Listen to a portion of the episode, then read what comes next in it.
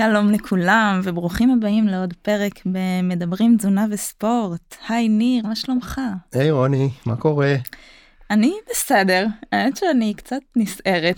אני ממש רוצה לשתף אותך ואת המאזינים בבית וגם את האורחת שלנו בפרק, שאתמול בערב כבר אה, כל השאלות של הפודקאסט היו מוכנות, התחקיר כבר נעשה, סגרתי את הלפטופ וממש הייתי מוכנה לסיים את היום, וגללתי לי בפיד של הפייסבוק אה, להנאתי. נראה לי פה ו... מתחילה הטעות. קצת אה, פחות כן, רשתות חברתיות. יש לי תחושה שזה טעות לסיים ככה את היום, ו- ותכף תבין עד כמה. Uh, ופתאום, ממש במקרה, או שלא קפ... קפץ לי איזה סרטון של יוטיובר, משפיען רשת עם uh, מאות אלפי עוקבים, אה, שהוא החליט בסרטון להגיד את אה, דעתו הנחרצת על אה, כל נושא ההשמנה. ובאמת שאני לא מתכוונת לחזור על הדברים שנאמרו שם, כי היו שם אה, אמירות כל כך קשות ופוגעניות, ואני באמת אה, מתביישת לחזור על המילים שהוא אמר. אני גם חושבת שזה לא מכבד את הפרק ואותנו, אני לא רוצה לתת לזה יותר מדי מקום, אבל אני הייתי חייבת לסיים את הסרטון הזה, ואפילו נכנסתי למאות תגובות שהיו לו, ולייקים והעצמות, ו... וזה ממש עצוב לי. אני יצאתי כועסת, ועצוב לי שבשנת 2022 אנחנו כחברה הגענו להישגים אה, כל כך מרשימים.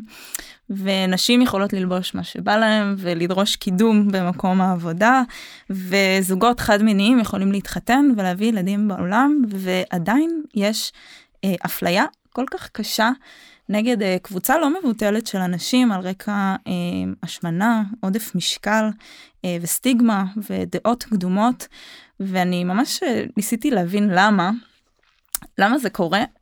אמ, יש המון סיבות ואני לא באמת קטונתי אבל אני הרגשתי שבמקרה הזה אה, המון המון יושב על אה, חוסר ידע. פשוט אדם שלא יודע על מה הוא מדבר ובסוף הסרטון הוא עוד טרח אה, לבוא ולהגיד מי שסובל מהשמנה יכול לפנות אליי בפרטי ואני גם אתן לו טיפים לאיך להפסיק לאכול ולהתחיל להתאמן. אמ, אז קודם כל יש כל כך הרבה כוח לאנשים האלה בידיים, אז לא רק שהם מפרסמים דברים פוגעניים, אחר כך עוד יכול להיות שהם ממשיכים לפגוע גם באופן פרטי. ואני באמת רוצה שנקדיש את הפרק הזה כדי קצת להעלות אה, את המודעות, לדבר על אה, נושא העודף משקל, על השמנה, גם על האפליה והסטיגמה שיש אה, בנושא הזה. ובשביל זה אני ממש מתרגשת וגאה להציג את האורחת שלנו להיום.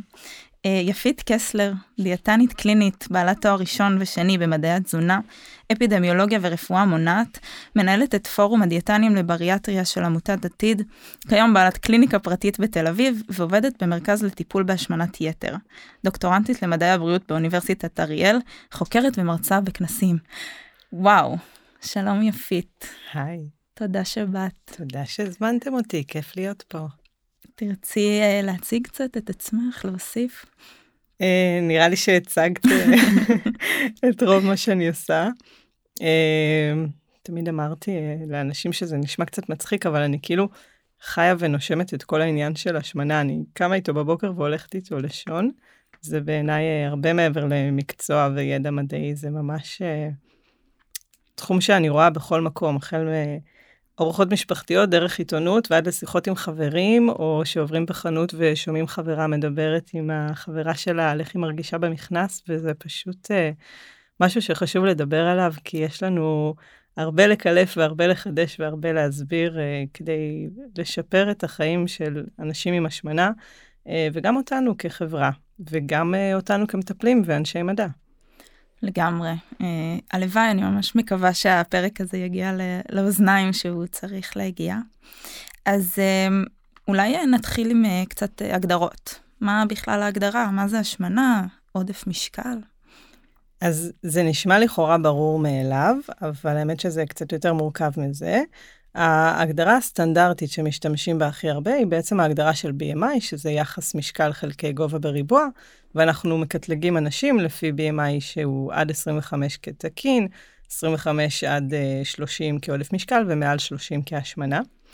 אבל uh, נכון יותר להסתכל על השמנה כעניין של הרכב גוף, ושם אנחנו בעצם יכולים לעשות את ההבחנה בין אנשים שחיים עם מחלת השמנה לבין אנשים שאולי הם לפי BMI עם, עם BMI גבוה, אבל הם בריאים מבחינה קלינית, וזה נעשה על ידי מדידות הרכב גוף שאין לנו במדידות uh, שגרתיות, לא בבדיקות סקר, uh, לא ברוב קופות החולים, לא אצל uh, הרבה מהדיאטנים, אולי אצל דיאטני ספורט uh, כמוכם קצת יותר.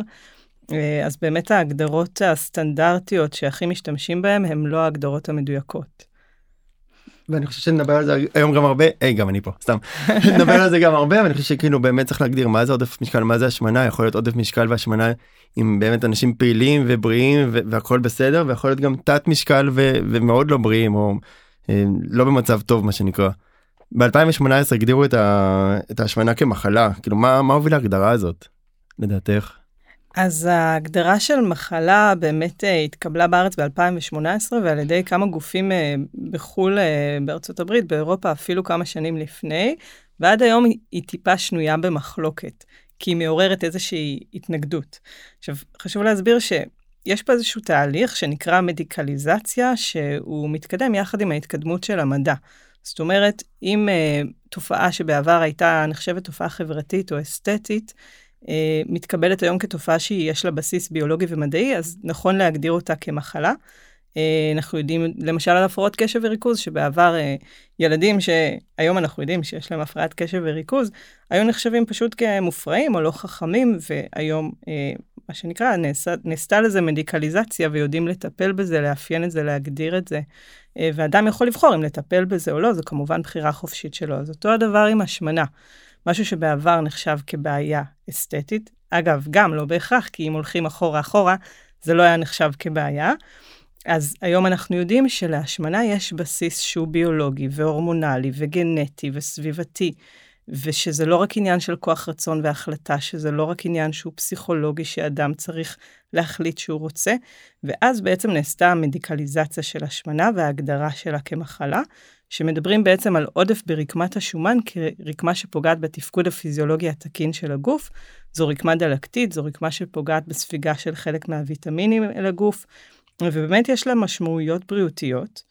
ויחד עם זה, כמו שאמרנו, לא כל אדם ב-BMI גבוה, או שנראה לנו לפי העין, לא במידה הסטנדרטית, הוא אדם שיש לו את מחלת ההשמנה. וצריך גם לדבר על זה שזכותו של כל אדם להיראות ולהיות בכל משקל, ויש שונות באופן טבעי באוכלוסייה, וגם זה בסדר. כלומר, יש אנשים שעל פי הגדרת ה-BMI או הגדרה יבשה, הם כן יענו על הקריטריונים של עודף משקל או השמנה, אבל לא בהכרח יענו על הקריטריונים של השמנה כמחלה, או לא יענו על המדדים הפיזיולוגיים שמראים מצב שהוא אה, של מחלה, נכון? נכון, בדיוק. ועם זאת, יכול להיות שאדם במשקל תקין כן יראה תחלואה שקשורה להשמנה? אז אנחנו יודעים היום שיש לנו את, את מה שנקרא ה-fat and fit, זאת אומרת, אנשים שהם בקטגוריית השמנה, אבל הם עושים ספורט, הם אוכלים בריא, ולפי מדדים קליניים הם נחשבים בריאים, ויש לנו אנשים שהם אנשים שהם אה, רזים, אבל אולי סרקופנים, כלומר, שממש יש להם חולשה ומסת שריר מאוד נמוכה, והם חולים מבחינה קלינית, יהיו להם חסרים תזונתיים, זאת אומרת, לא בהכרח אדם עם השמנה הוא אדם פחות בריא מאשר אדם שהוא אה, רזה, או נראה לנו בעין, ואולי זה חלק ממה שנדבר עליו אה, בהמשך, על עניין הסטיגמה, אנחנו מסתכלים על אדם, על מבנה גוף, ומסיקים את זה על איך הוא מתנהג ואיך הוא אוכל, ועל תכונות אישיות כמו זה שבטח הוא עצלן, ואי אפשר לדעת לפי איך שאדם שהולך ברחוב נראה, איך הוא מתנהג, מה הוא עושה, כמה מאמץ הוא משקיע, מה הוא עבר בחיים שלו. אולי הוא כבר ירד 20 קילו והוא באמצע תהליך, אנחנו לא יכולים לדעת מה עובר על בן אדם רק לפי המשקל שהוא שוקל. תודה, זה באמת חשוב. כן, אני חושב שזה אחד הנושאים שבעצם לכל אחד יש בעצם דעה על זה. אם אתה באמת אוכל משהו, כל אחד יכול להעיר לך כמה, למה, איך, מתי, כל אחד קצת מבין יותר בתזונה, גם אם הוא ירד במשקל או לא ירד במשקל, או קצת מתאמן, הוא ישר נהיה איזה גורו וישר נותן לאנשים כאילו דעות, ולדעתי זה באמת פה מתחילה ככה, לא הייתי מתערב לכל איש מקצוע בעבודה שלו, רק בגלל שפעם אחת, את יודעת, החלפתי גלגל או משהו כזה. מבחינת גורמים של השמנה, מה לדעתך הגורמים להשמנה? יש המון, זה יפה. כמה זמן יש לך תשובה גנרית. לא, אבל האמת שאפשר לחלק את זה, זה דווקא נושא מאוד מעניין.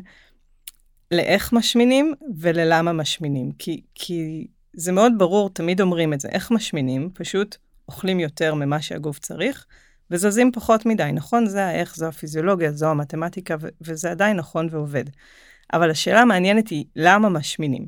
ואנחנו יודעים שאנשים משמינים כי אולי אצלם הורמוני הרעב עובדים ביתר והם מרגישים יותר רעבים, או שהתגמול החיובי שלהם במוח פועל באופן שונה וקשה להם יותר לעמוד מול פיתויים בהשוואה לאנשים שהם במשקל תקין ובלי נטייה לעלייה במשקל, או שקשה להם מאוד לזוז בגלל בעיות אורתופדיות ולכן הם זזים פחות. זאת אומרת, אפילו נלך על דברים במעגל קצת יותר רחב, כמו חוסר שינה, שיש לו השפעה הורמונלית וגם הוא גורם להשמנה, וסטרס שמעלה את הקורטיזול שמשפיע על משקל.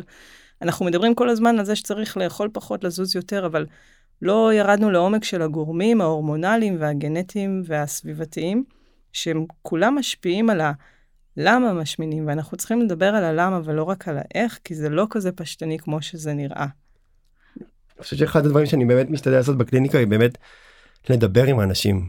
אוקיי? פשוט להקשיב להם מה קורה סביב הדבר הזה ואני חושב שלפני כמה ימים הייתי אצל האורתופד לצורך העניין וכל הטיפול נגמר באמת בחמש שבע דקות כולל הרישום במחשב כולל לקבל את התרופה וזה זה נגמר ובאמת בקליניקה אצלנו לפחות כל טיפול הוא יהיה 45 דקות שעה לפעמים שעה וחצי כל כך הרבה דברים נכנסים פנימה מי יכול להיות מהילדות לא חייב להיות עד למה קורה כרגע באותו זמן.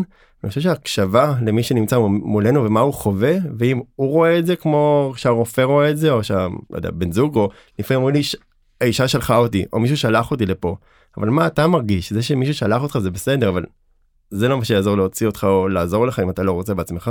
ממש. אז uh, אני אשמח שכן ניכנס אולי קצת uh, לעובי הקורה ונדבר על uh, מנגנוני הרעב והשובע או מה מוביל אדם לאכול או לפעמים לאכול מעבר למה שהוא היה רוצה בכלל. כן, אז בעצם התקופה שאנחנו חיים בה עכשיו והביולוגיה שלנו הם שני דברים שונים לחלוטין, כי הביולוגיה שלנו היא משהו מאוד אבולוציוני שרוצה לאגור שומן ולאכול מזון שיש, ואת האנרגיה הזמינה שזה הסוכר שכולנו כל כך אוהבים. והתקופה הנוכחית היא איזשהו עידן של תרבות שפע מטורפת שאף פעם לא חסר ותמיד יש הרבה מעבר למה שצריך. ומצד שני, זו חברה שמעודדת רזון קיצוני. ואז יש לנו איזה שהם שתי קצוות כאלה של תאכל כי יש איזה פומו כזה ש, שאולי אני אפספס וזה הכי מיוחד והכי טוב וזאת המאפייה החדשה שכולם מדברים עליה.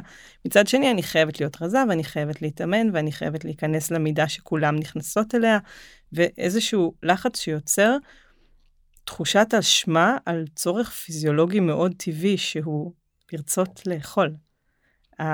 הגורמים הביולוגיים וההורמונליים ששאלת עליהם, הם קיימים אצל כולם, הורמוני רעב, גרלין, הורמוני שובע כמו לפטין ועוד הורמונים, אבל הם כנראה משפיעים אחרת אצל אנשים שונים. זאת אומרת, אנחנו יודעים שהתגובה של אנשים עם השמנה לחשיפה לאוכל היא שונה מהתגובה של אנשים רזים, ואנחנו יודעים שהמאבק שאדם עם השמנה שירד במשקל צריך להשקיע רק כדי לשמור, הוא בכלל לא דומה למה שאדם שתמיד היה במשקל הזה צריך להשקיע.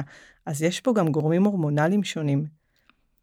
כלומר, אמ, הורמוני רעב זה משהו שמופרש אצל אה, כולם, אצל כמעט כולם אני רוצה להאמין, אבל האופן שבו זה יתפרש, או העוצמה של זה, היא יכולה להיות שונה בין אנשים, נכון? ופה אני חושבת שנופלת הרבה פעמים הטעות, שאדם אולי רזה או במשקל תקין אומר, אני מצליח לעמוד בפני פיתויים, אז למה השכן שלי או החבר שלי או בן משפחה שלי לא מצליח? בדיוק, נכנס פה העניין של השוואה, וגם איזשהו עניין של פרשנות עצמית לסימנים של הגוף. כלומר, אדם רזה זה ברור לו שאם הוא רעב, הוא יאכל. ואדם עם השמנה, גם כי כולם מסתכלים עליו וגם כי הוא מרגיש אשם, לפעמים הוא יתעלם מסימני הרעב או ידחה אותם, כי לא נעים לו לאכול, כי מסתכלים עליו, כי הוא יותר בולט. ואחר כך הגוף יפצה ביתר. זאת אומרת, דווקא בגלל החוסר הקשבה לגוף ולסימני רעב, אחר כך מאבדים את השליטה, ואז גם לא מרגישים את השובע. זה מאוד משתנה, כאילו, יש אנשים שבאמת הרעב שלהם או האהבה שלהם לאוכל, אם נעשה איזה מנעד בין 1 ל-10, יש אחד שבאמת אוהב את הירקות, אוהב את השוקולד, והשוני הוא מאוד מאוד גדול. יש כאלה שזה פחות מדבר אליהם, באמת פחות מדבר אליהם, והיו לי אנשים בקליניקה, עוד אז בקופת חולים, נדבר אולי טיפה על הבריאטריה, שאומרים תקשיב אני לא שבע אף פעם. ואתה שומע את זה ואתה אומר האם זה באמת נכון או האם הוא נותן לזה יותר מקום ממה שזה באמת קורה עכשיו קשה למדוד את זה או שאת תעזרי לנו קצת אם אפשר למדוד את זה אבל יש אנשים שאומרים תקשיב אני לא לא שבע אף פעם אני לא מכיר את התחושה הזאת או אני תמיד רעב. מישהו פעם אמר לי אחרי שאני מסיים לאכול אני נהיה עצוב. זאת אומרת, הם כל כך אוהבים את האוכל שאחרי זה פתאום הולכת שנייה המטרה עד שהיא חוזרת שוב. כן, יש פה המון תפקידים של אוכל שהוא מעבר להזנה הפיזיולוגית של הגוף, וזה יכול להיות חלק מזה שאם אדם רזה נהנה לסיים כשהוא מרגיש מלא, ואני יכול לאכול עוד קצת, אבל אני מסופק, אז אדם עם השמנה אה, אולי הגיע למצב שהוא רגיל לסיים רק כשהוא מפוצץ, ואחרת זה כאילו לא כיף. או העניין של, ה, של ההכנה של האוכל. הרבה אנשים עם השמנה לא בהכרח מגיעים למצב שלהם כי הם הזניחו את עצמם, לפעמים זה כי הם שמים את כולם לפניהם. יש לי הרבה מטופלות שהן אימהות, ונגיד הם אה, יכינו לילדים את האוכל שהם אוהבים, ולבן זוג את האוכל שלו לעבודה, והם יאכלו את מה שנשאר ומה שיש ועל הדרך, ו- ובסוף אה, זה לא מתוך אה, עצלנות או חוסר כוח רצון, זה לפעמים המקום הזה שלא שמתי את עצמי במקום הראשון ולא הקשבתי לצרכים הפיזיולוגיים שלי, וזה יושב על הרבה דברים שלא מגיע לי, וזה קצת עצוב, כי דיברת בהתחלה על הסטיגמה, ואנחנו יודעים שהסטיגמה על השמנה, אה, יש תופעה שהיא מושרשת פנימה, היא ממש מופנמת. וכשאדם עם השמנה שמע כל החיים שהוא חלש והוא צריך לסגור את הפה, בסוף הוא באמת מאמין בזה, ולפעמים מגיעים אליי אנשים לקליניקה, ואני שואלת, מתוך סקרנות כדי לשמוע את הסיפור, למה לדעתך אתה עם השמנה, או איך הגעת למקום שאתה נמצא בו היום, איזה דברים היו לך בדרך, והתשובות שאני יכולה לקבל זה פשוט כי אני עצלן, או כי אני חלשה. ואלה אנשים מוצלחים, חכמים, אהובים, עם משפחה, עם מקומות עבודה בכירים, הם לא עצלנים ובטח לא חלשים, אבל הם באמת מאמינים בזה. וואו, האמת ש, שהקדמת אותי, כי אני לא פעם, ש... זאת אומרת, מה שהחברה, החברה, אנחנו יודעים, אנחנו מודעים לזה, אין לנו לצערי את הכוח אה, לשנות את העולם, אבל לפחות בקליניקה אנחנו כן מייצר, מנסים לייצר איזשהו שיח שהוא יותר אה, בריא ומכבד ומקבל, והרבה פעמים השיח ה... פוגעני מגיע דווקא מהצד של המטופל, שכל כך סובל הרבה פעמים, וכמו שאת אומרת, הוא אומר, אני פשוט אה, חסר כוח רצון, ו... ואין לי את זה, ואני אשם במצב שלי. וזה זה, זה קצת כמו שלא יודעת מה, אישה שחלילה הוטרדה, תגיד, זה אשמתי כי התלבשתי בצורה מסוימת. זאת אומרת, אפילו הם לא מסוגלים להבין לפעמים שזה לא אשמתם. אז הרבה פעמים הטיפול הוא רגע להסיר את הביקורתיות והשיפוטיות, נכון? נכון, יש פה משהו שגם לנו יש חלק בו, הרי עשורים אנחנו מטפלים אה, בין היתר באנשים עם עודף משקל, דיאטנים כמובן גם מטפלים במחלות, אבל אנחנו מטפלים אה, באנשים כדי לעזור להם לרדת במשקל. ושנים אמרנו להם, אתם צריכים פשוט לאכול פחות, ולא ידענו את המדע שאנחנו יודעים היום, ולכן אני אומרת, המדיקליזציה של ההשמנה, למרות שיש לה לפעמים איזושהי אסוציאציה שלילית, היא חיובית במובן הזה שאנחנו יכולים לעזור לאנשים להסיר מעצמם את האשמה, כי הם יבינו את המנגנונים הביולוגיים, ובאותה נשימה תמיד חשוב להגיד, זה לא הסרת אשמה כדי להגיד, טוב, אני תולה את הנעליים ואין לי פה מה לעשות, זה פשוט המצב, אלא לעזור לאנשים להבין מה כן תלוי בהם ואיך הם יכולים לגייס את עצמם כדי למקסם את התוצאות שהם יקבלו ולא להילחם בגוף, אלא להבין בצורה מפוקחת מה הכוחות שפועלים בגוף כדי להצליח לשנות, אם הם רוצים, בצורה שהיא סוסטיינבילית, משהו שאפשר לחיות איתו, ולא עוד פרויקט זמני שמתאבדים על דיאטה ואחר כך עולים חזרה פי שתיים. נכון, אז אני חושבת שפה באמת נכנסת גם הצניעות אה, בטיפול, כי אם לפני כמה שנים חשבנו שזה באמת קשור לכוח רצון או לפסיכולוגיה או לדברים מהסוג הזה, היום אנחנו מבינים שיש לזה בסיס גם אה, פיזיולוגי, ובאיזשהו מקום אנחנו יודעים שרב הנסתר על הגלוי, ושהמחקר אה, ממשיך. ואנחנו לאט לאט אה, מבינים דברים, אז אה, גם לבוא ולהגיד למטופל, אני חושבת, אנחנו לא יודעים הכל, אבל אנחנו כן יודעים שאין פה מקום אה, לאשמה או לשיפוטיות, ו... אה, ואנחנו איתך כדי לנסות ולשפר את אורח החיים, אני חושבת שגם פה יש משהו שהוא אמ, חשוב. לגמרי, אני ממש מסכימה. אני אקח את זה גם לעוד שני מקומות מצד אחד באמת הקבלה וההכלה ואני חושב שזה סופר סופר חשוב וגם יפית הזכירה מקודם טיפה את, את המדע ואת המדידות אני כן אוהב כמו שאת אמרת מקודם לעשות את המדידות של הרכב גוף ולראות את ההבדל ולראות באמת מה עולה ומה יורד ומה קורה כשעושים יותר אימונים ואיך זה הכל משתנה. וגם יש מה שנקרא את הבדיקות של ה-RMR של הבדיקות אה, חילוף חומרים שזה בעצם כמה קלוריות במרכאות כל אחד שווה באיזשהו זמן נתון של, של מנוחה וגם שם יש שונות גדולה. זאת אומרת יכול להיות מישהו שבאמת למרות שזה בקיצון אוקיי? מישהו שבאמת עשה דיאטות מאוד גדולות רואים את זה ב-The Biggest Loser ברדת בגדול במחקרים על אנשים שירדו קילוגרמים מאוד גבוהים וירדו ואחרי זה עלו אז רואים איזה שינוי ב-RMR. במספרים הקטנים רואים קצת פחות אבל עדיין יכול להיות שרק אני אסביר, אני אסביר מה זה ה-RMR זה הקצב חילוף החומרים במנוחה זה יכול להיות בין 1300 ל-1600 1800 קלוריות שבאדם או בחורה או גבר צריך לאכול וגם שם אפשר לראות גם הבדל של 100 ו-200 קלוריות ליום. תכפילו את זה ב-30 ימים זה יכול להיות בין 3,000 ל-6,000 ימים זה יכול להיות משהו כמו 4-5 ימים בונוס או מינוס למישהו שחילוף החומרים שלו יותר נמוך או יותר גבוה. אז אני חושב שזה שוב לא בקטע שזה אוקיי אז, אז זה, זה המצב ועם זה אין מה לעשות אבל זה גם קצת מקל ברמת ה... במחאות האשמה וגם קצת נותן לנו נקודת פתיחה של להבין לאן אנחנו בכלל רוצים להגיע. ויש כאלה יש לי מישהי שבאמת אם לא עשתה עשרת אלפים או עשרים אלף צעדים ביום שזה מופרע לגמרי. זה לא משהו שאנשים מן המניין עושים אם היא לא עשתה את זה המשקל לא זז. וזה מאוד קשה להגיד את זה ונורא קשה לקבל את זה. אבל היא מבינה פחות או יותר איפה היא נמצאת ומה היא צריכה לעשות ולפעמים אתה אומר אוקיי אולי, אולי עוד מעט נגיע למה זה הצלחה בכלל כי השמנה אמרנו אוקיי יש לזה טווח אבל גם מה זה הצלחה לאן היא במרכאות צריכה להגיע או מה ישפר לה את המדדים הרי לא כל מי שיהיה בהכרח ב-BMI כמו שאמרנו מקודם 25 הוא בהכרח יהיה יותר בריא אם היא רק תשפר קצת המדדים זה כבר יעבוד. כן אני אגיד גם עוד משהו לגבי הדוגמה שנתת כי אנחנו. בסוף תמיד חוזרים עם אנשים למעגל הזה של כאילו כמה קלוריות מכניסים ומוציאים, ו- ונכון, כאילו אולי עד עכשיו זה היה המדע הכי טוב שיש לנו, אבל ברמה הפרקטית של אדם שכל החיים נלחם במשקל וסופר קלוריות וזה לא מביא אותו למקומות טובים וזה מלווה בהמון אשמה, אולי יותר, יותר נכון לא, לאותה אישה בצורה מפוקחת, בגלל שאנחנו מבינים היום את המדע, במקום להגיד לה לספור את העוד 200 קלוריות, להגיד לה, לכי לישון שעה קודם בערב.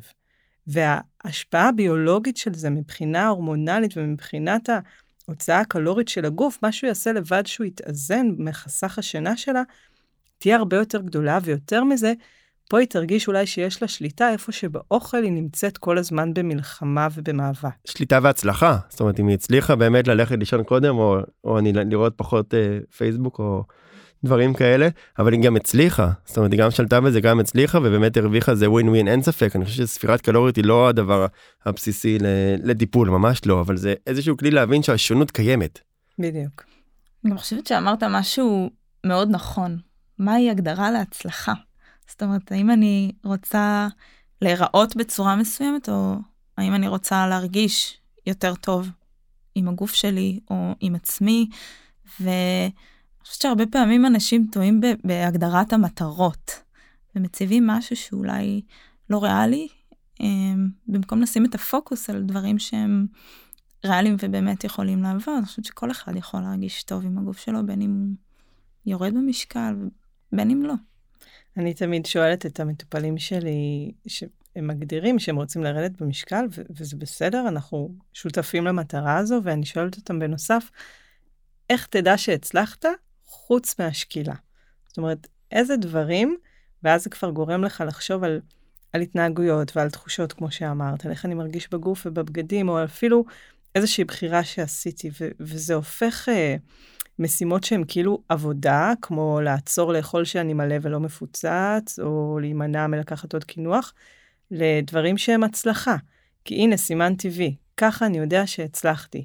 כי אכלתי בצורה שתכננתי, או כי הלכתי לישון שעה קודם, או כי אכלתי כמו שאני רציתי ו- ולא הזמנתי עוד, למרות שכל החברים רצו, אבל אני הייתי קשוב לעצמי. הדברים האלה של לקחת ולהפוך את זה לתחושת הצלחה ומסוגלות במקום לאיזה משימה שאני חייב לעשות כי אני בדיאטה, הם, הם נורא חשובים, כי בסוף אנשים משקיעים המון המון המון מאבק ומשימות והחלטות, וכאילו באים לקבל ציון שהוא במשקל. אבל יש עוד כל כך הרבה הצלחות בדרך שאנחנו מפספסים. האם אה, אדם יכול לשפר את אה, מצבו הבריאותי אה, גם אם הוא לא יורד במשקל? אני חושבת שכן. אחד, הרכב גוף יכול להשתנות גם בלי ירידה במשקל, ואם נעלה מסת שריר אה, ונוריד מסת שומן ונשאר באותו משקל, זה בהחלט יהיה שיפור קליני. אנחנו יודעים לאזן היום סוכר גם בלי לרדת במשקל, ואנחנו יודעים שכל הנושא של סטרס וניהול עצמי, הוא משפר את הבריאות. בסוף, אני רואה את המשימה שלנו בטיפול באנשים כשיפור אורח חיים, ומשקל הוא משתנה אחד בכל המכלול הזה של מה זה אורח חיים ומה זה איכות חיים. אז אם, אם אדם מרגיש שהוא... אני מנסה לחשוב איך לנסח את זה, כי יש לנו כל כך הרבה דברים שהם כאילו כבר שחוקים במילים, אבל אם אדם מרגיש שהוא מתנהל בצורה שהיא מחוברת לצרכים שלו, ולא אה, מתנהלת בצורה שהיא מרצה או שמה את עצמו במקום האחרון, אז זו הצלחה. וזה משהו שמחובר אליך ערכית, ולכן יש יותר סיכוי שתתמיד בו, לעומת משהו שאתה עושה כי הדיאטן אמר לך, או איזה דיאטה שחבר עושה ואתה עושה גם. החיבור הערכי למשהו שהוא, שהוא חשוב לי ואני מרגיש אותו בגוף שלי, הוא לא פחות חשוב מירידה במשקל. כן. אמ, אז, אז דיברנו על הנושא של ההורמונים שמשפיעים לנו מאוד על תחושת הרעב והשובע. האם יש אה, לגנטיקה תפקיד כאן? אז כמו שאמרת, אה, רב הנסתר על הגלוי, אנחנו מכירים את הורמוני הרעב והשובע. אגב, יש הורמון רעב אחד בגוף, גרלין, אבל יש הרבה הורמונים שמשפיעים על השובע, זה נקודה מעניינת. נכון. Uh, בעבר, לפני כמה וכמה שנים, uh, גילו את הורמון השובע הלפטין ואמרו, אוקיי, עכשיו זה יהיה המפץ הגדול ואנחנו נדע פשוט נחסום את הרצפטורים וכאילו, אנחנו נדע לטפל בזה, ואז ראו ש... לא, אצל אנשים עם השמנה לפטין עולה, לכאורה סימן לשובע, אבל יש תנגודת, כמו בסוכרת שאנחנו מכירים תנגודת לאינסולין, הגוף לא מגיב, אז גם אצל אנשים עם השמנה הלפטין עולה, לכאורה הם אמורים להרגיש שובע, אבל הם לא באמת מרגישים אותו. עכשיו, נשאלת השאלה, האם זו גנטיקה שהם נולדו, האם זה הרגל שהם יצרו, האם זה בשליטתם או לא, אז אנחנו לא תמיד יודעים, אבל אנחנו יודעים לומר שגם אם יש ביולוגיה שהיא זהה אצל כל האנשים, אז התגובה אצל כל אינדיבידואלי שונה, ולכן אה, לא כולם קיבלו את אותם הקלפים, נקרא לזה ככה. מעניין, אז היינו מצפים שהלפטין, הורמון השובע, יהיה נמוך יותר, והיינו מצפים שהגרלין, שהוא הורמון הרעב, יהיה גבוה יותר, נכון? אצל אנשים עם השמנה. נכון. והיינו אומרת, אה, עכשיו זו שאלה, האם האכילה היא זו שמשפיעה על ההורמונים, או האם ההורמונים משפיעים על האכילה? בפועל מה שאנחנו מצפים זה לא מה שאנחנו רואים, וכנראה שזה לא משהו אחד, ולכן כל כך מורכב גם לטפל בהשמנה וגם למצוא לה פתרונות רפואיים ותרופתיים, כי זה תמיד מכלול, ותמיד גם מעורב בדברים שקשורים לפעילות המוחית, ומשפיע על המון דברים, ואי אפשר uh, לפרום את זה ולנתק את זה לחוט אחד. וגם זה זמני זאת אומרת אתה בודק את זה באותו רגע יש פה איזה אפי גנטיקה יכול להיות שגם משהו ישתנה אוקיי ואתה התחלת ככה ואני אוהב להגיד שגנטיקה זה נקודת פתיחה ולא נקודת סיום. זאת אומרת גם אם זה נכון לעכשיו יכול להיות שבעוד כמה שנים דברים טיפה ברור שיש את הגנים של חלקם לא השתנו אבל יש דברים שכן משתנים במהלך החיים. נכון אז האפי גנטיקה ההשפעה של הסביבה על הגנטיקה היא מאוד משמעותית בהשמנה ואנחנו עוד לא יודעים הכל. גם חיידקי המעי זה משהו שמשפיע על השמנה ואנחנו לא יודעים עליו הכל אבל יכול להיות שאדם שחשוף אה, בין אם זה לרעש שמעלה לו את הסטרס ובין אם זה לתרופות שהוא נאלץ לקחת בגלל בעיה רפואית, זה יגרום לו להשמנה אפילו עם שינוי מינורי בהתנהגות אכילה שלו, ואז אנחנו ממש רואים שזה אה, ביולוגי. אז אה, מה קורה בעצם שאנשים כן אה, מחליטים לעשות אה, דיאטה ומצמצמים כמות די נכבדת של אה, אוכל? ונמצאים במצב אולי של ערבה, אה, אולי לא כל כך קיצוני, אבל איזושהי דיאטת כסח כזאת. איך זה משפיע מבחינה פיזיולוגית על הגוף? אז אנחנו היום אה, מסתכלים על דיאטות, אה, אני אומרת אנחנו כאילו זה ברור, אבל אולי אני בתוך הבועה הזו הרבה זמן. הפסיכולוגיה של הדיאטת אומרת שכשאומרים לנו שאסור אז אנחנו רק רוצים יותר. זאת אומרת, תגידי לי עכשיו תאכלי בבוקר פרוסה עם גבינה, אז אני ארצה משהו אחר בטוח. אל תחשבי על פיצה. בדיוק, כזה. אז בפועל, כשאנשים עושים דיאטה, אה, יש להם מוטיבציה גבוהה. זה קורה בהתחלה. אה, יש לנו את החלק הקוגנטיבי, שזה החלק של המחשבות וההחלטות והמודעות, ואנחנו מחליטים לעמוד באיזשהו תפריט, ויכול להיות שנהיה רעבים, אבל אנחנו נתגבר על זה, אבל זה קצוב תמיד בזמן. כי קורים פה שני דברים. אחד זה שה... כוחות בתוך הגוף נלחמים. מה הכוונה? כשאדם עושה דיאטה והגוף לא מקבל את מה שהוא רגיל, הורמוני הרעב עולים, והוא ממש מרגיש שהוא רוצה הרבה יותר, או שהגוף מפצה, מוריד את ה-RMR, מוריד את ההוצאה הקלורית היומית, וכך בעצם הוא לא ירד כמו שציפינו. והדבר השני שקורה, זה בעצם הכוחות האלה שאמרנו שצריך להשקיע, הקוגניציה וההחלטה, זה תמיד משאב מוגבל, ומתישהו משהו יקרה. לחץ בעבודה, לחץ בבית, מעבר דירה, שינוי זוגיות, ואז כל התוכניות שלנו יורדים בסדר העדיפויות למטה, למטה, למטה, ואי אפשר להחזיק אכילה רק על פי כוח רצון, וזו הסיבה שדיאטות זה לא משהו שיכולות, שיכול להחזיק לאורך זמן, אלא אם כן אנחנו בונים את התזונה בצורה שהיא מותאמת לאורך החיים. כאילו בין השורות אמרת ואני סופר מסכים מה שנקרא שכוח הרצון נגמר אבל ההרגל נשמר. אם נצליח איכשהו לשנות את ההרגלים ואיכשהו ובאמת הרבה פעמים זה הרגלים שכמו שזה נשמע לא היינו עושים אותם ולא היינו רגילים אליהם ונצליח כן לשמור עליהם יש לזה יותר סיכוי אני חושב מאשר כוח רצון כי זה בהכרח ייגמר ואני תמיד מופתע מזה שאנשים לא רואים שעוד מעט משהו יקרה. או טוב או רע לא חשוב אבל משהו עוד יקרה והכוח רצון ייגמר. ואז אם עם כלים כאלה כמו שאמרת מקודם אפילו לישון קודם שאנחנו מדברים הרבה על בעיות שינה באופן כללי זה הרגל שאם נצליח לשנות אותו, כבר עשינו משהו למרות שהגנטיקה היא לצורך העניין פחות טובה. נכון, ואנחנו יכולים להשתמש בזה בעוד מלא דברים כמו שבעצם יקחו מאיתנו פחות uh, כוח של uh, מוטיבציה וקוגניציה, למשל למסגר מחדש את ההחלטות במקום. במקום שמטופלת תעשה איזושהי אה, ארוחה בריאה כי הדיאטנית אמרה או כי היא חייבת לרדת במשקל, הרבה פעמים אני מחברת אותה בקליניקה ללמה. שוב, דיברנו על הלמה קורית ההשמנה, או למה את בוחרת את הדברים שאת בוחרת. ואם אנחנו נצליח למסגר את זה מחדש ב... אני מזינה את הגוף שלי באוכל שבריא לי ועושה לי טוב, זה לא ידרוש ממנה כל הזמן להיות במודעות ובהחלטה, זה יהיה משהו שהיא מחוברת אליו ערכית, קצת בדומה לאנשים עם uh, דת ששומרים uh, בשר חלב, הם לא צריכים לחשוב על זה כל הזמן או להפעיל מאמץ. אז למה אני עושה את מה שאני עושה מאוד יכול לעזור לשנות הרגלים ולא להיות תלוי בכוח רצון הזה כל הזמן. כן, מה, שנקרא, מה שנקרא גם ה-reason why הסיבה למה וגם הרווח מה אתה מרוויח ולא מה אתה מפסיד זה לא הפיצה שהפסדת אלא מה הרווחת באמת שקצת שינית את ההרגלים. קצת נגענו בזה אבל uh, אני רוצה לחדד את זה um, האם רעב זה תחושה ש, שאפשר uh, להתמודד איתה או שאפשר להרגיל את הגוף לכמויות קטנות יותר או פשוט uh, לאכול פחות. רעב הוא צורך פיזיולוגי של הגוף שהוא לא דבר רע, הוא דבר חיובי, הוא נעלם לנו בזמן שיש לנו איזושהי בעיה או מחלה או דיכאון. אז אני קודם כל רוצה לדבר לזכות הרעב, זה סימן פיזיולוגי בריא שהכל תקין בגוף.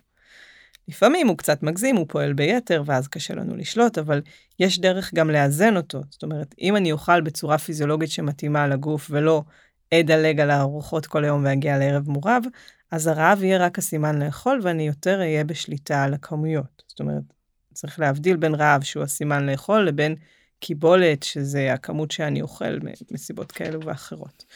אם אפשר לחיות עם רעב, בסוף אה, זה להילחם בגוף, ואני חושבת שאחד מהשינויים שאנחנו עושים בתפיסה של הטיפול בהשמנה, זה שאנחנו לא רוצים שזה יהיה כל הזמן מלחמה ומאבק, כי שוב, זה דבר שהוא קצוב בזמן. אני רוצה שהטיפול שלי יהיה יותר מותאם לפיזיולוגיה של הגוף, ולפעמים הדרך להתמודד תהיה במנגנונים שיעזרו להוריד את הורמוני הרעב, ואז אנחנו כבר נכנסים לעולם אחר של תרופות וניתוחים, אבל בסוף השינוי הוא לכל החיים. אז אני לא רוצה לייצר מלחמה, אני רוצה לייצר שיווי משקל. שמעתי איזה מומחה להשמנה אומר, אה, שאלו אותו למה הגוף אה, כביכול מעודד אותי לאגור שומן, לאכול יותר, לאגור שומן, אה, רקמה שהיא לא בריאה. ואז הוא אומר, לאורך האבולוציה, יותר אנשים מתו מרעב מאשר מהשמנה. אנחנו רואים את זה כאיזה מגפה של המאה ה-21, או איזושהי באמת תופעה נורא נורא רחבה ומסוכנת, אבל בעצם זה ממש קיים רק בשנים האחרונות, בתרבות השפע. וכמו שאמרת, רעב זה איזשהו מנגנון שהוא נורא נורא בסיסי. אם יש אה, אוכל, צריך לאכול. יש קורס שרוני ואני עשינו ביחד בקורס בטיפול בכלל בשינוי הרגלים לא, לא הרבה השמנה ודיברו שם על, על גלים. כאילו שהרעב הזה בא בגל אז יש לו גם גובה זאת אומרת גם כמה אני רעב מ-1 עד 10 גם כל כמה זמן הגל הזה מגיע אוקיי? מה התדירות? וגם מה המשך שלו. זאת אומרת אני יכול להיות רעב 8 אבל זה דקה זה יכול להיות 10 דקות זה יכול להיות שזה יעבור ואחרי כמה דקות זה יחזור שוב וגם אם ניקח את זה קצת אמרת לדעת אז אני אקח את זה נגיד ליום כיפור למי שצם אז אתה רעב רעב אבל זה לא כל הזמן מתגבר עד שאתה כבר לא יכול. באיזשהו שלב זה קצת יורד ואחרי זה זה חוזר ואתה משחק עם הדבר הזה הגל בא והולך ואתה מסתכל עליו לצורך העניין ביום כיפור ואתה באמת אה, למי שצם ואתה באמת כאילו מנהל את המחשבות מול, מול הרעב ויש לפעמים שאתה לא ביום כיפור זה מרגיש שאתה כמו שאמרת במקום שאנחנו לא אוהבים להיות במלחמה הזאת והניהול שם הוא כל הזמן מתעתע כי גם על זה מגיעים כל המחשבות והרגשות והכעסים והפחדים והלחץ וכל מה שקורה ביום יום ואז הגל הזה לפעמים הוא גבוה יותר ממשהו באמת או שהוא מתמשך יותר זמן ואז הבחירות גם אחרות. ככל שאתה מגיע יותר מורעב אנחנו יודעים שאנשים באמת בוחרים פחות טוב בכמות יותר גדולה. נכון ואתה יודע מה עוד אתה מזכיר לי בהקשר הזה דיברנו מקודם על הנזק של הדיאטות, או איך הן משפיעות, אז יש מטופלים שמרגישים שרעב זה איזשהו מקרה חירום שאסור להם להגיע אליו, ולפעמים זה נגזר מתוך התבניות שהם עשו דיאטות ואמרו להם שהם חייבים לאכול כל שלוש שעות. ואז הם אוכלים גם שהם לא רעבים, או שהם אוכלים וזה יהיה כל מיני דברים כמו פיצוחים וחטיפי אנרגיה, ודברים שאנחנו יודעים שהם לא, לא מזינים ולא משביעים, והם פשוט מפחדים להיות רעבים, יש איזו תחושה שזה מקרה חירום. וזה בדיוק החלק שצריך להבין ש... אין כאילו דיאטה שמתאימה לכולם וחוקים שצריך לקחת מהדיאטה הטרנדית הנוכחית וכולם יעשו אותם. לא כולם חייבים לאכול כל שלוש שעות, ויש אנשים שזה בסדר שהם יגיעו קצת רעבים, ויש אנשים שזה נורא כי הם יאבדו שליטה. ואנחנו בקליניקה תופרים את החליפה האישית למטופל, כדי שהפיזיולוגיה תאפשר לו לשלוט במה שהוא אוכל וכמה שהוא אוכל ובבחירות שלו. אבל אה, אנחנו... איך נאמר בשפה לא מקצועית, שרטנו אנשים בכל כך הרבה אה, דיאטות וחוקים, ודווקא הדבר הכי נכון שמתחילים זה לנקות, לנקות את כל החוקים והאמונות שקשורים לדיאטה, ו- ובאמת ללמוד, זה, זה, שוב, זה נשמע שחוק, אבל ללמוד להקשיב לגוף. את יכולה להרחיב על זה טיפה? זאת אומרת, על ה... אולי שריטה הזאת שיש לאנשים, או אם עשיתי דיאטה ונכשלתי, אז, אז uh, האם זה לא נורא, או שאני אעבור לדיאטה הבאה, או לטרנד הבא, או שגם יכול להיות לזה מחיר ואפילו נזק. אני חושבת שהשריטות האלה, וואו, כאילו אפשר למנות הרבה, אבל הן, חלקן נובעות מה, מהקטלוג הזה של אוכל כמותר ואסור, או משמין ולא משמין. בסוף לאוכל יש תפקיד להזין את הגוף, והוא צריך להיות משביע, ומה לעשות, הוא גם צריך להיות טעים, אנחנו אנשים הדוניסטים, אנחנו רוצים ליהנות ממה שאנחנו עושים. ויש איזו תפיסה, למשל, שלחם זה משמין, זה נורא, ופריחיות זה דיאטטי. אבל אנשים, אפילו אנשים מנותחים אה, אחרי ניתוחי קיצור קיבה, יכולים לאכול כמות גדולה של פריחיות, אבל שתי פרוסות של לחם ישביעו אותם לארבע שעות. אז אלה דוגמאות לשריטות שדיאטות מכניסות לנו אמונות שהן לא נכונות והן לא קשובות לגוף. אנחנו פשוט מקטלגים, יותר קל לנו לראות דברים בשחור לבן מלהגיד אוקיי זה מורכב ויש פה אפור ואני אבדוק את זה על הגוף שלי ואני אראה איך, איך אני ארגיש, כי גם נורא מפחדים, יש פחד נורא גדול. אז אם זה מחולק לי לאסור ומותר ויש קווים שאסור לי לעבור, אז כל עוד אני בתוך הקווים אני מרגישה שאני מצליחה. אבל מה קורה אם יום אחד נמצאים באירוע ואוכלים איזה חתיכה של לחם, יש איזו תחושה שהכל נהרס, ואז הכל נהיה שחור לבן, הכל או כלום, וזה אחת מהתבניות שהן מוכרות כעיוותי חשיבה, וזה אחד מהדברים שהכי הורסים לאנשים את התהליך. זה כמו שאדם יגיד, טוב, עברתי בטעות רמזור אדום, אני כבר אמשיך לנסוע בכל האדומים, ואין בזה בעצם שום היגיון, נכון, זה נשמע מגוחך, אבל זה קורה כל יום אצל אנשים שמחליטים לעשות דיאטה, גוזרים על עצמם חוקים, ואז משהו קרה והם לא עשו אותם. ולפעמים אנחנו מנרמלים למטופלים ואומרים, אכלת את פרוסת עוגה וכאבה לך אחר כך הבטן, אז מה? ממשיכים כרגיל, לא קרה כלום, לא מפצים ולא חוסכים ולא צמים, הכל בסדר, זה נורמלי. ובאמת פה המקום לנרמל ולהגיד, כולם אוכלים לפעמים חתיכת עוגה וכואבת להם הבטן. זה לא משנה אם סובלים מעודף משקל, או אה, יש להם השמנה, או, או לא סובלים, זאת אומרת, גם אני מגיעה למצבים האלה מדי שישי אצל אימא שלי בארוחה. כולנו נראה לי ו- כן. ולא באנו לאמא של רוני.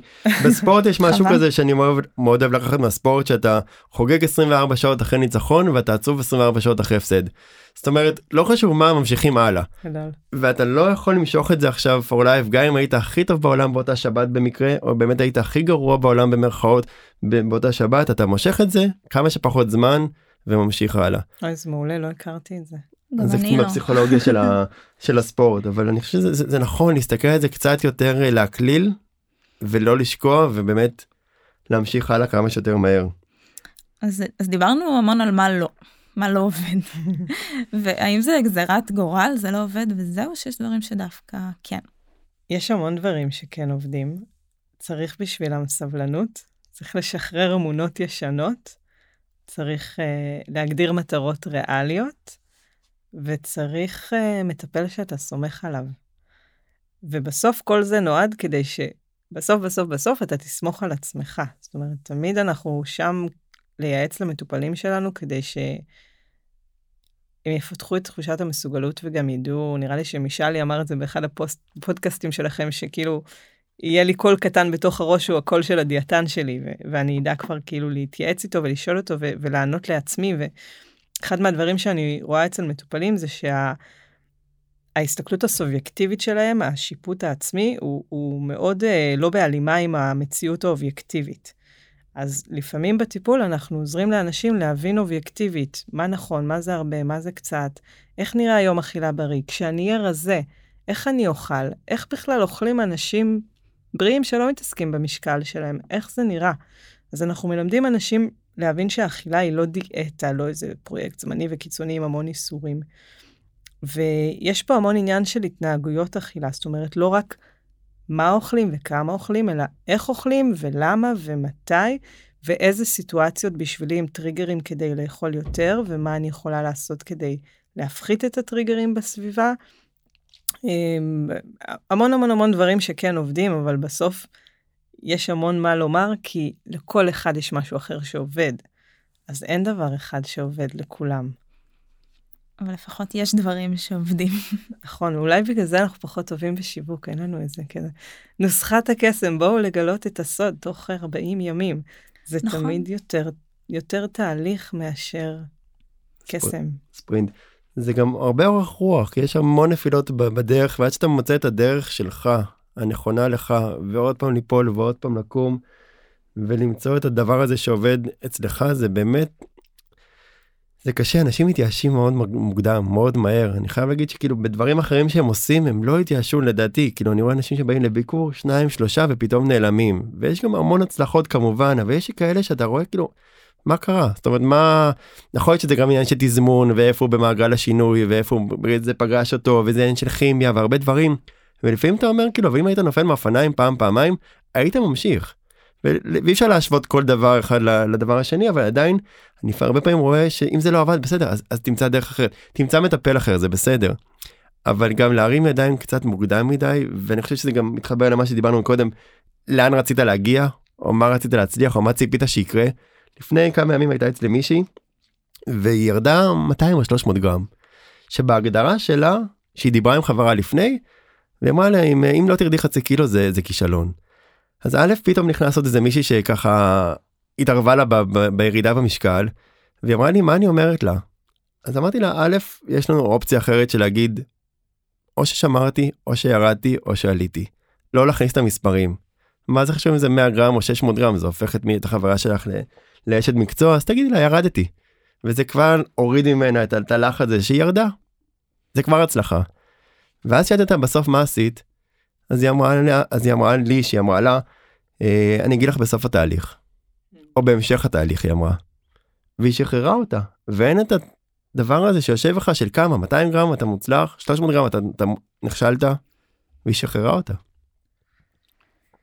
אז אה, דיברנו על אה, רעב, על אה, הורמוני רעב, הורמוני שובע, על כך שאנשים מרגישים רעב באופן שהוא שונה.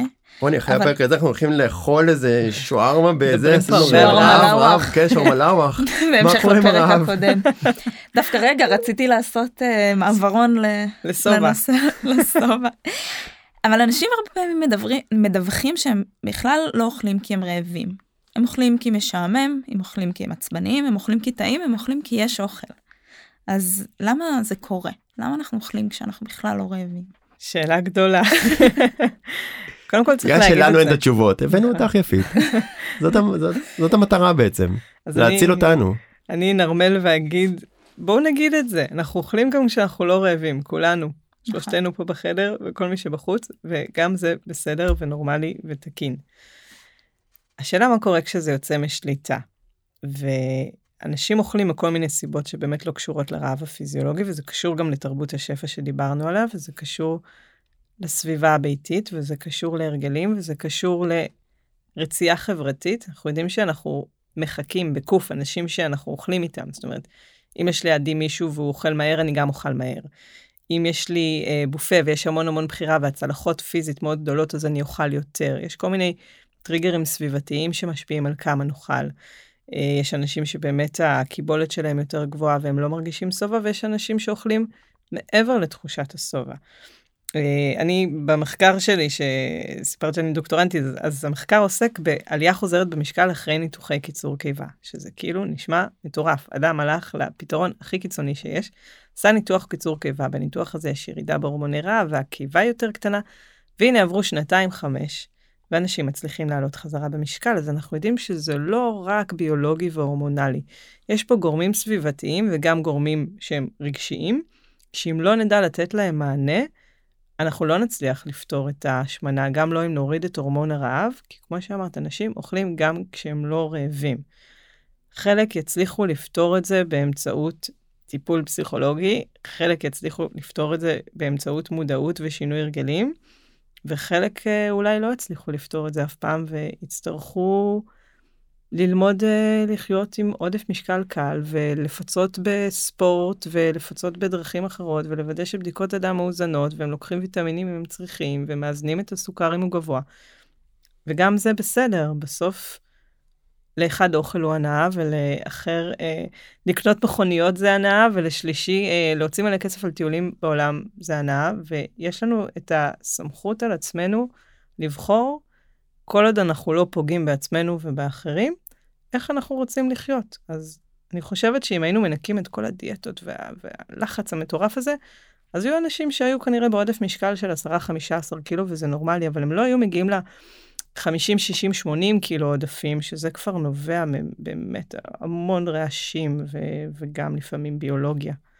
עיסוק יתר, ממש, המון, עיסוק אה, יתר ופיצוי יתר. ניסיונות וכישלונות, ניסיונות וכישלונות, כל מיני ציפייה מאוד גדולה מהחברה, ואז נוצר באמת אולי סייקל כזה של, שלא נגמר בעצם. נכון.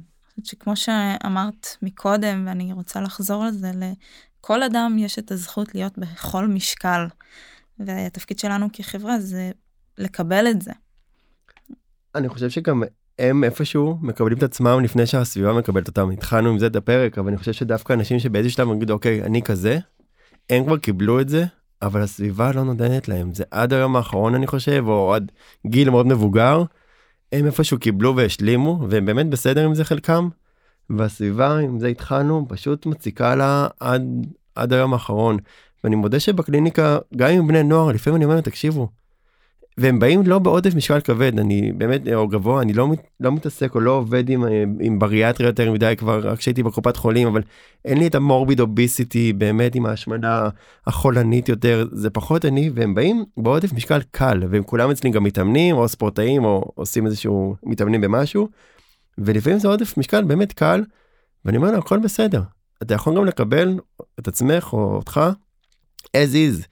אני חושב שזה לפעמים קצת מרגיע, קשה להם לקבל את זה. זאת אומרת, זה משהו שאתה בא לטיפול ואתה שומע את זה, רגע, אולי תקבל את עצמך ככה.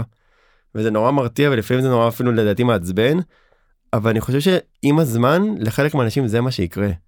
כאילו, אני לא נביא, אבל אני יודע שעוד כמה שנים טובות, יש מצב שזה יקרה, זה פשוט הגיע להם מוקדם מדי ובבום מדי, כי זה לא מה שהם ציפו לשמוע.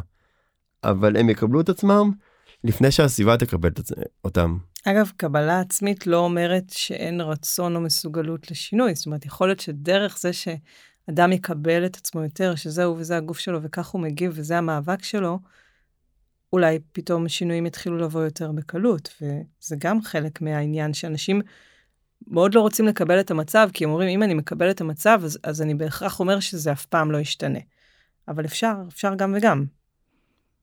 כן, את... Uh, הרבה פעמים אנשים חושבים שאם הם יגיד, ילקו את עצמם או יכעסו על עצמם, אז uh, ידרבן אותם לעשייה. נכון? אני רואה את זה לפחות באימונים.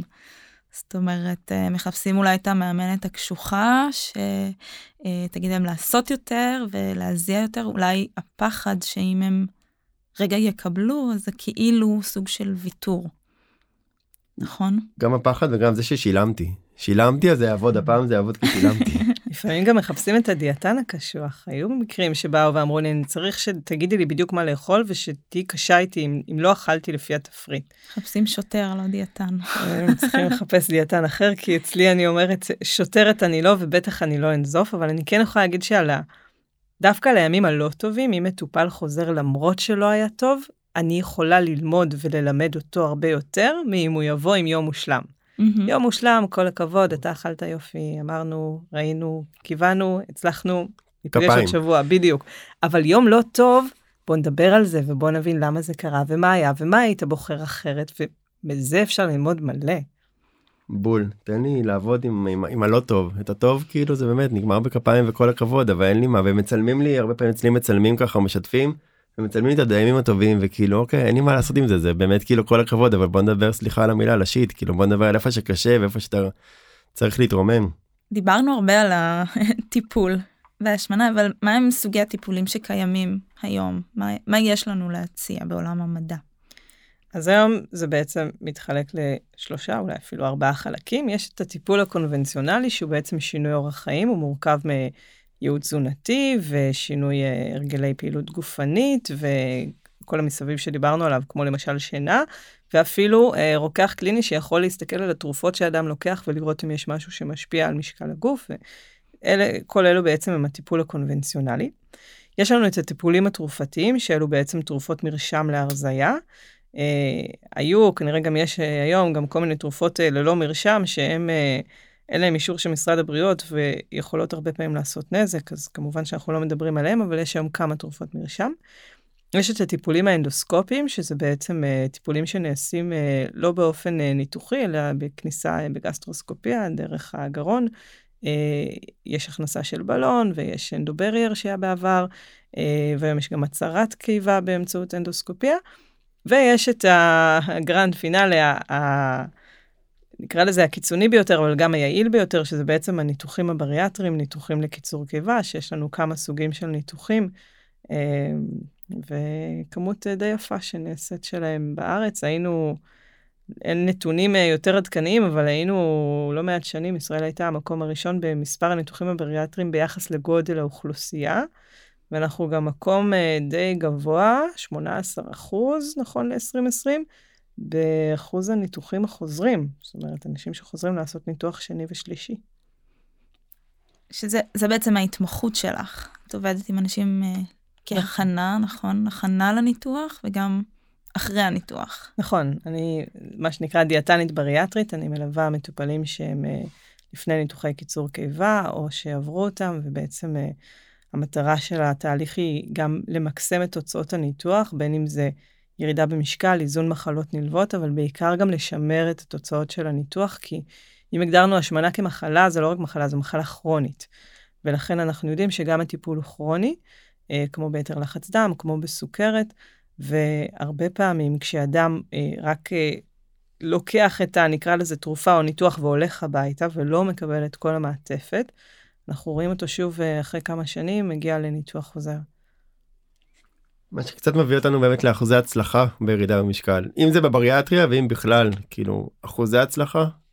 אז זה תלוי איך מגדירים הצלחה בבריאטריה בספרות מגדירים הצלחה בתור ירידה של לפחות 50% מעודף המשקל.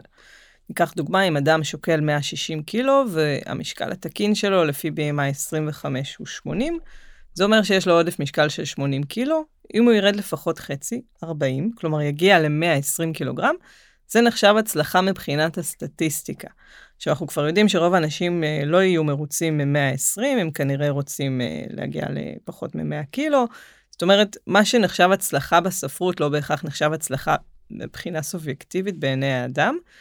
והשאלה השנייה, מעבר לאיך מגדירים, זה מתי מודדים. כי ייקח אנשים שנה אחרי ניתוח, תראה שיעורי הצלחה מאוד גבוהים. מעניין. תבוא אחרי חמש שנים, תראה תמונה אחרת. נכון, זה, זה באמת מעניין.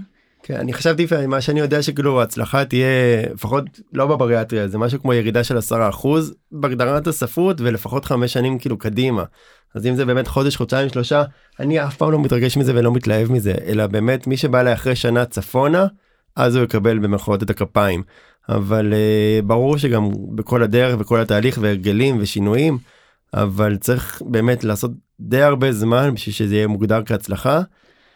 אתם מכירים את המומחי תזונה שמראים את התמונות לפני ואחרי? אני רוצה לעשות הצעת חוק שיהיה לפני, אחרי, אחרי שנה ואחרי חמש שנים. ואז אני רוצה לראות מה אותם מומחי תזונה יש להם להגיד. כן, אם כבר עושים את זה וזה גם בכלל אנחנו כמובן נגד כל ה... ולצלם וברמה הזאת אבל אם כבר עושים את זה זה באמת צריך להיות מה קורה. כן כי, כי נותנים איזושהי אשליה. זאת אומרת אנשים מגיעים אליי והם אומרים אבל איך זה יכול להיות. הנה אני רואה שאנשים uh, עושים שינוי והרבה פעמים השינוי הזה הוא נורא נורא זמני. Uh, ברוב המקרים השינוי הזה הוא נורא נורא זמני והוא מתעתע. אני מכירה אפילו מקום לא, לא אזכיר את שמו שלא מוכן לקבל אנשים לתוכנית חוזרת. כאילו למה? מה זה אומר?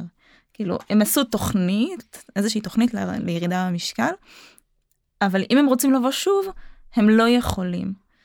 ואני חושבת שאולי הם לא רוצים להתעמת עם האופציה שאולי אנשים אחר כך חוזרים. זה משאיר אותם עם 100% הצלחה. בדיוק. כמו שיפית אמרה אנחנו פחות טובים בשיווק ובמכירות ויותר טוב בתקווה שאנחנו קצת יותר טובים בטיפול. נכון ממש ככה. אה, אני יודע ושוב ברמת המחקרים יש איזה חמישה דברים שאנשים שבכל זאת שמצליחים אוקיי.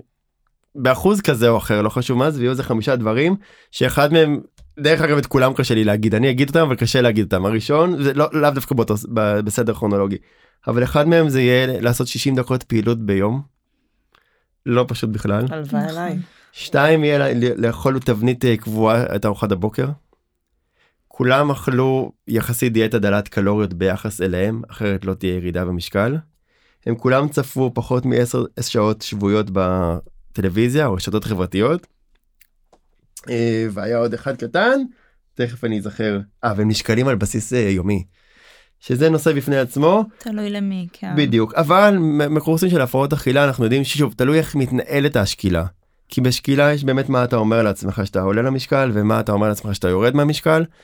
זה הדבר החשוב אבל שקילות מרובות ואני אומר את זה בזהירות כשאתה בתוך תהליך לרוב עוזרות ברור שאם אתה סתם נשקל בבוקר ומתבאס וממשיך אז סתם עשית נזק אבל בדרך כלל שקילה יכולה לדרמן וגם בהפרעות אכילה ובהפרעות הקשות שקילה היא חלק מה, מהטקס איפשהו וזה כן עוזר למדוד ו, ולראות מה קורה אבל צריך כמו שרוני אמר בין השורות צריך לדעת איך עושים את זה ועם מי עושים את זה ומתי עושים את זה. הלוואי וזה היה עוד uh, מדד או נתון כזה שאנחנו יכולים להסתכל עליו ופשוט להמשיך הלאה. לא כולם מסוגלים. יש, יש מחקרים שמדברים על ניטור עצמי כחלק מה, מהעניין הזה של הצלחה. אני חושבת שאנחנו פשוט צריכים להרחיב טיפה את הקופסה שלנו ולהגיד אוקיי ניטור עצמי אחד יכול להיות שקילה אבל זה יכול להיות הרבה דברים כי בסוף אנחנו אומרים. אדם עם, עם מחלת השמנה כרונית, עם אותה נטייה ומלחמה של הגוף לעלות במשקל, לא יכול להרשות לעצמו אורח חיים מאוד ספונטני עם האוכל. זאת אומרת, חלק מהניטור העצמי יכול להיות תכנון. יש מטופלים שאני אומרת להם, בכל יום בוא תקדיש שלוש דקות בתחילת היום לחשוב מתי אתה אוכל ומה, בבוקר, בצהריים, בארבע ובערב. וזה מבחינתי ניטור עצמי שהוא לא פחות חשוב משקילה, אם, אם לא יותר. ולאדם אחר זה יכול להיות אה, לנטר את המרווחים בין הארוחות, כי הכמויות שלו קטנות, אבל הוא כל היום מנשנש בין האוכל. אז אני אומרת לו, בוא, בוא נשים טיימר סיימת לאכול, וארוחה הבאה תהיה עוד שלוש שעות, ובסוף זה משאיר אותך באיזשהו ניטור, כל הזמן לבדוק איפה אני. אנחנו רוצים שזה יהיה בסף בין יעיל ללא אובססיבי ומעיק. אבל אני חושבת שהעניין של השקילה, למרות שאני מכירה את הרשם הזה שאתה מדבר עליו, זה באמת מאוד מוכח, אבל יש מטופלים, כמו שאמרת, שזה יכול להיות טריגר. אני באופן אישי, כן, יש לי משקל אה, למטופלים למי שרוצה להישקל, אבל השקילה היא תמיד בסוף הפגישה. זאת אומרת, זה לא המהות, נשקלים ומדברים על למה עליתי, למה לא, אנחנו מדברים על איך היה ומה היה ועל התנהגויות האכילה, ובסוף יש את השקילה. ולאט לאט אנשים כבר יודעים לזהות, עוד לפני השקילה, עם איך היה להם. ו- וזו המטרה, איך אני אדע שהצלחתי בלי להישקל. נכון, יפה. אז כרגיל אנחנו uh, גולשים ו- ופולשים uh, לזמנו של רז. אז uh, אנחנו uh, נתכנס לסיכום, ויפית, האם יש uh, כמה מילים בנימה אישית שהיית רוצה להגיד לאנשים שמאזינים לנו, שהם uh, בעודף משקל, אולי השמנה, או אולי סתם נמצאים בדיאטה כי הם החליטו לעשות דיאטה? אה, אני רוצה לנרמל ולהגיד שאוכל זה לא אויב, ורעב זה לא דבר נוראי שצריך להשתיק. וזה הטבע שלנו לרצות לאכול, ואנחנו יכולים ללמוד לחיות עם זה בשלום ולא לגזור על עצמנו כל הזמן את האסור, אסור, אסור, כאילו להעניש את עצמנו על איזושהי פיזיולוגיה שנולדנו איתה. ובעיקר לזכור שגם אם אני בוחר לעשות איזשהו תהליך של שינוי ודיאטה, מה שחשוב בתזונה זה מה אני כן אוכל ולא מה לא. לא רק להוריד, להוריד, להוריד, אלא לשים לב מה אני אוכל, כי בסוף אוכל מזין את הגוף. מדהים. ומילים בנימה אישית להורים, חברים, או סתם לחברה באופן uh, כללי ביחס שלנו לנושא הזה. אני חושבת שחשוב להגיד שאנשים עם השמנה הם מתמודדים עם, עם המון uh, ביקורת עצמית ואין להם בעיה של ידע, הרבה פעמים גם לא בעיה של כוח רצון או מסוגלות או חוזק או חוסן ומאפייני אישיות חיוביים. ואתה לא יודע מה עובר על בן אדם, שאתה רואה אותו ברחוב לפי המשקל שלו, אז uh, פחות לשפוט. אצל אחד זה להתפרץ על מישהו בכביש, אצל אחד זה התמכרויות ואצל אחד זה לאכול. לא לשפוט, כולנו מתמודדים עם משהו. נכון. תודה רבה. Um, טוב, אז uh, לפינת את האורח שלנו בסוף הפרק. טם טם טם. Uh, שאלה ראשונה, מה היית אם לא היית דיאטנית? וואו. אני לא יכולה לדמיין את עצמי לא דיאטנית. זו שאלה שתמיד מתקילה. ככה היא התחילה, ואני כל כך מבין אותך, אני כאילו חי את זה מראשון עד שישי, גם בשבת, אני פשוט חי את זה, נושם את זה. ניר, אני בשבת לא עובדת. אבל אני, אני לא עובד אבל אני חי את זה. זאת אומרת זה עדיין סביבי ואני אקרא ספר זה יהיה קשור זאת אומרת אני לא וואו כמה זמן לא היה לי ספר שלא קשור לעבודה. בול אז אני אומר אז גם אם אני לא מקבל אנשים בשבת אבל אני חי את הדבר הזה או מתאמן או חי את זה לגמרי. מה היית? משהו. אני אלך על תחביב כאילו מתחביביי כשאני לא עובדת אה, זה טיולים בעולם טרקים וכמובן איך לא אוכל. אז אולי הייתי איזה בלוגרית טיולים ואוכל. תאילנית וואו איזה חלום. ממש. אם מישהו משלם על זה. בדיוק, הייתי, היו מממנים לי והייתי מטיילת. סך הכל הגיוני, לגמרי הגיוני. מי שרוצה לפנות אליי. יש מקצועות כאלה, גידי גוב. אה, כן. אמ, מאכל אהוב? יואו, זה מה זה קשה לבחור, אני... אני זה לא... לא פייר, זו שאלה שלא אחרי שניים. תראה, אני, אני אגיד שאני אוהבת אוכל בריא, כאילו, אני אבחר uh, סלמון ואנטיפסטי על פני פיצה any day, כאילו, אחר כך נדבר על קינוחים, אז מסתבך, אבל, אבל באוכל אני אוהבת אוכל בריא, תני לי אנטיפסטי, דגים, ירקות, מוקפצים. איזה כיף. כן. והאם uh, את עושה פעילות גופנית? כן, אני עושה. תספרי להם מה היית. אפילו בעוונותיי הייתי מדסניקית. די. אבל גם מתחום הריקוד, לא? כן, כן, אני רקדתי בלהקת מחול עד התיכון, אה, עד הצבא בעצם, ואז הייתי מדסניקית, תמיד עשיתי איזושהי פעילות גופנית, ואז אה, הפסקתי לכמה שנים לרקוד. המשכתי לעשות אה, חדר כושר, דברים, ולפני איזה חמש שנים עזרתי אומץ וחזרתי לסטודיו. זה דורש אומץ כי אתה זוכר את עצמך כזה גמיש ו- ומאוד בכושר. ובלונדיני. ו- ובלונדיני עם עיניים כחולות ופתאום אתה אומר אני אראה את עצמי מול המראה בסטודיו רואים את עצמך מול המראה אבל אה, אני מאוד שמחה שחזרתי אז אני רוקדת בלט אני הולכת לשיעורי בלט. וואו וזה איזה יופי. ממש אה, לנפש. וואו מדהים. כן. רוני כזה לא היה לנו. נכון. רקדנית בלט. כולם בקרוספיט. נכון, בסוף השאלה הזאת כולם בקרוספיט. וואי, בלט לא קרוספיט, מה קרה לכם? אני מסכימה איתך לגמרי. ניר, אתה בא לרקוד בלט? טוב, ובנימה. לגמרי. רוני, תעשי לנו סיכום. קטן. כן, אז אה, תודה רבה יפית קסלר, היה כל כך מעניין וכל כך חשוב אה, לדבר על השמנה, ובעיקר לנרמל, אה, לשמוע מה לא עובד, אבל גם מה כן עובד. אה, ואני מאוד מקווה שאנשים בבית אה, שמעו אותנו, ושיעבירו גם את המסר הלאה. כי באמת יש פה מסר שאני חושבת שכדאי להתחיל אה, להפיץ, כי מסתבר שהוא לא, אני, אם אני חוזרת לתחילת הפרק, מסתבר שהוא לא מספיק ברור. הוא לא הופנם לדעתי הוא מידרדר ועלו פה דברים גם בשורות וגם בין השורות מעניינים ומרתקים אני חושב שצריך ממש להקשיב לפרק הזה כמה פעמים בשביל להבין כמה דברים חכמים עלו פה אוקיי בזכות יפית שבאמת אנשים ייקחו ולאט לאט ישנו גם את הגישה כמטפלים גם את האנשים כש, שמתמודדים עם זה וגם קצת בלוגרים וכאלה שהם שם הם יהיו שם אוקיי יוטיוברים וכאלה שהם. ו...